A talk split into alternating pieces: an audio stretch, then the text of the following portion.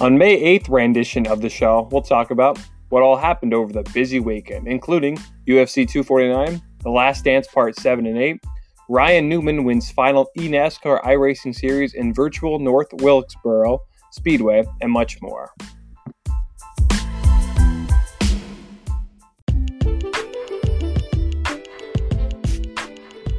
Ryan Newman wins virtual NASCAR race, and Kyle Larson returns to racing. Denny Hamlin executed a perfect bump and ran to take the lead in the final laps to win the race at the virtual North Wilkesboro Speedway. This historic racetrack has not been used by NASCAR since 1998, but with the help of Dale Earnhardt Jr. and volunteers who cleaned the track so it could be surveyed, the track made its debut on the iRacing platform. Jr. took part in the final eNASCAR race today, and so did Jeff Gordon, who won the last NASCAR Cup Series at the North Wilkesboro track in 1996. Both finished middle of the pack in the virtual event. According to NASCAR.com, Timmy Hill, who finished in the top three for the sixth time in the series after the race, well, it's been a fun experience. We can't wait to get back to racing at Darlington next week. I really enjoyed what this was because I can't wait to get back on the driving what we normally do.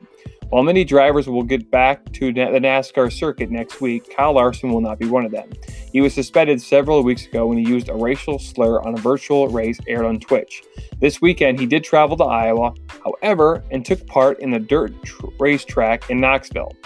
He even had a few sponsors displayed in his race car, and there is even chatter about an eventual return to NASCAR. The young driver, who is half Asian and rose through the ranks as part of NASCAR's diversity program, has taken sensitivity training but is still at the mercy of many to give him a second chance. Chip Ganassi Racing fired him, but there's talk of Tony Stewart's team signing him somewhere in the future, albeit a much discounted rate.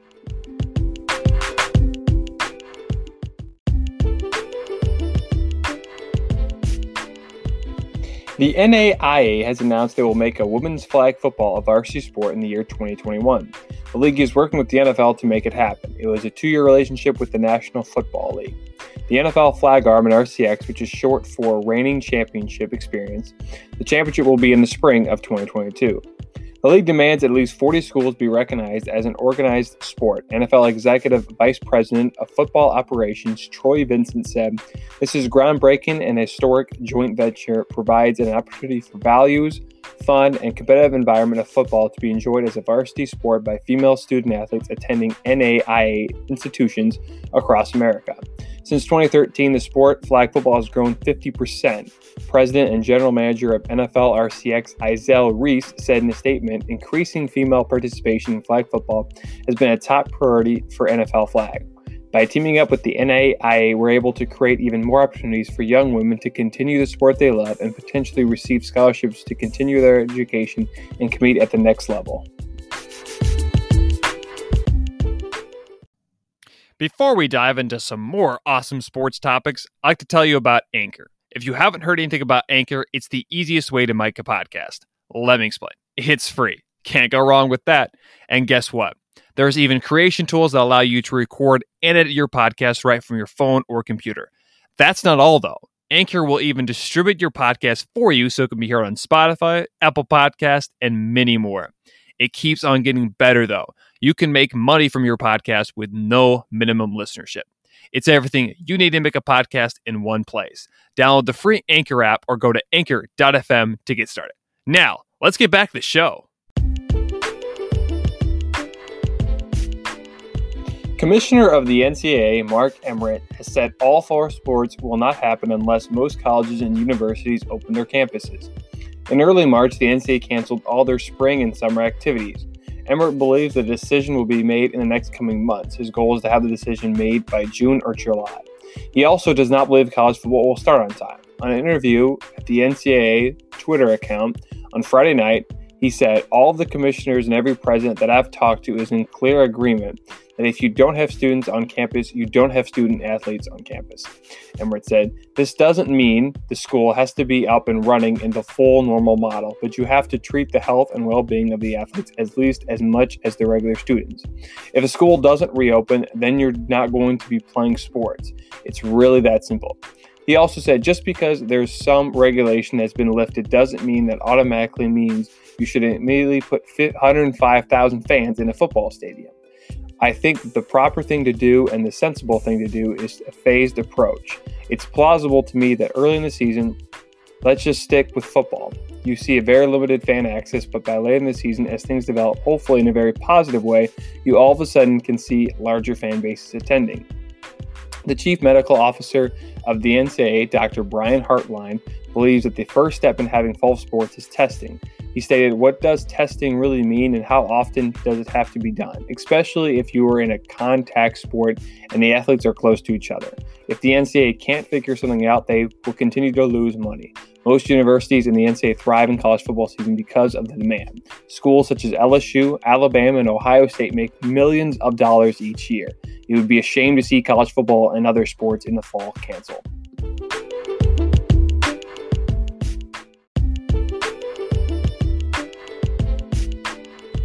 The Power Five conferences leaving the NCAA, there have been many rumors that school, certain schools are not happy with the NCAA.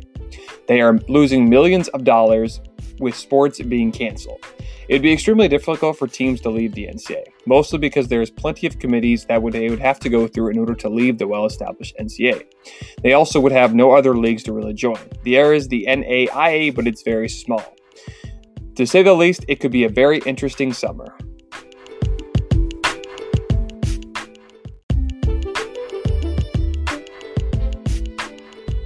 The Last Dance Part 7 and 8 aired on Sunday night and once again did not disappoint. Many players such as LeBron James were even tweeting about the series. Part 7 of the series began in 1993. It's July and Michael Jordan is currently in the offseason. James Jordan, the father of Michael, was his best friend. MJ discussed many things with his father that he did not tell anybody else. When Michael won his first championship in 1991, his father was there to congratulate him. James Jordan was also there for MJ when he won in 92 and 93. In 1993, during his gambling scandals, his father was his safe place. But everything changed in the summer. MJ was at a charity event he was sponsoring in North Carolina. His father was supposed to meet him on the exact day. A few weeks later, it was reported that his father had passed away through a hit and run. Michael was so grieved he decided he did not want to play basketball anymore. Part 8 begins when Michael Jordan retired after nine seasons in the NBA. Due to all the scandals, when the gambling, he was exhausted. It was reported that Michael was seriously talking to his dad about playing professional baseball. He decided to sign with the Chicago White Sox. Because of many things that rookie ball and single A could not handle from the media, Michael was put into double A. 18 months later, due to the MLB lockout, he returned to the NBA. He wore number 45 in his first few ga- games, and after failing to beat the Orlando Magic in the Eastern Conference semifinals, MJ decided to heavily train in the offseason while playing in the heavily anticipated movie Space Jam. The 95 96 Bulls are considered the greatest team ever assembled and at the time broke the best record in the league history for a season with 72 wins. They went on to beat the Supersonics in six games for their fourth title in six years. The eight part ends when the Chicago Bulls get ready to face the Indiana Pacers in the 1998 Eastern Conference Finals.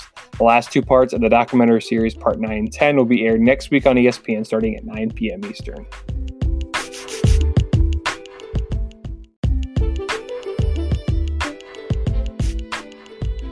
Major League Baseball will meet on Monday with owners and players about starting the season in July, according to CBS Sports HQ Jim Bowden. The MLB, PA, and owners will make the final decision on Tuesday about the proposal. The plan would include a spring training no later than June 15th, and rosters would be expanded. The season would start in early July in places such as Arizona, Florida, and Texas, Texas are not options anymore for quarantined areas. However, the MLB still does not know what to do about when teams travel to Toronto to play the Blue Jays. At the moment, when players travel to Canada, they will have to be quarantined for 14 days. Last week on the show, we discussed the MLB proposing to players and the owners within the next week about how to start the season. Major League Baseball finally has a proposal ready, and the rest of the league is ready to get back to playing the game they love. Athletic reporter Ken Rosenthal said that a truncated season of 80 or so games begins in early July. Teams would only face division rivals in the same geographic division in other leagues to keep games regional. Teams would open the season in as many home parks as possible. That would cut down on travel and allow players and personnel to easily isolate at the home with their families. An expanded postseason format would send seven teams to the playoffs per league. The plan would be similar to an idea floated back. The MLB canceled spring training and postponed the season until further notice back in March. Like other leagues, the MLB is trying to find different ways to come back so they won't have to cancel the season and lose millions and millions of dollars. They have had many suggestions on how the season should start. The 2020 campaign will be heavily shortened, but it's better than nothing.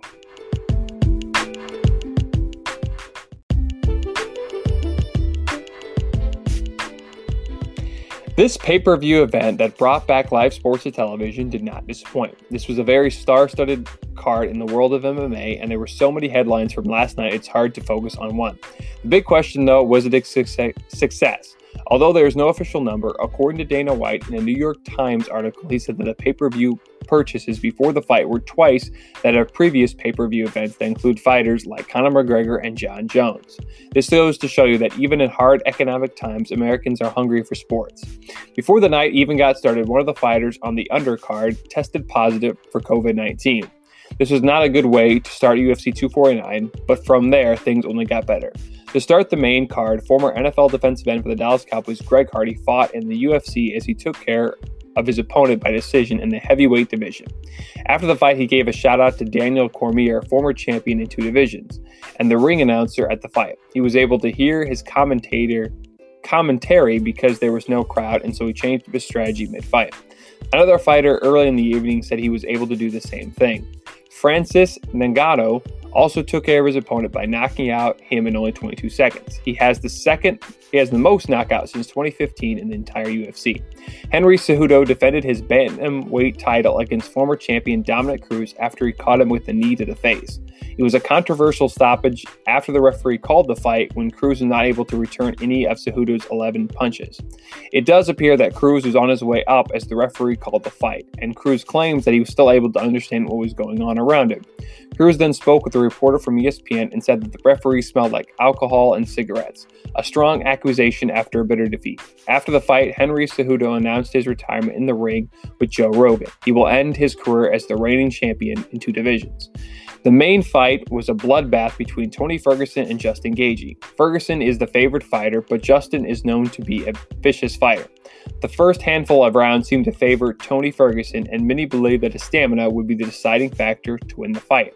However, things got started to look bad for Ferguson when Gaethje stood him up at the end of the rounds and making his feet wobble a little. He was then saved by the bell. Many fans watched in amazement as the El Cucuy took several punches to the face. He was not able to withstand them entirely, and when he, he looked shaking up deep into the fifth round, the referee had enough. After the fight, Justin Gaethje declined the interim title belt, saying he was waiting for the real one. Unfortunately, many people feel that they will never see a fight between Tony Ferguson and Khabib. Khabib did go on Twitter though and send an uplifting message of encouragement, and no one can disagree that he has nothing but respect for the boogeyman. Thanks for listening to this 7 Eleven Sports Podcast. Don't forget to like, rate, subscribe, and check us out on Instagram, Facebook, and Twitter.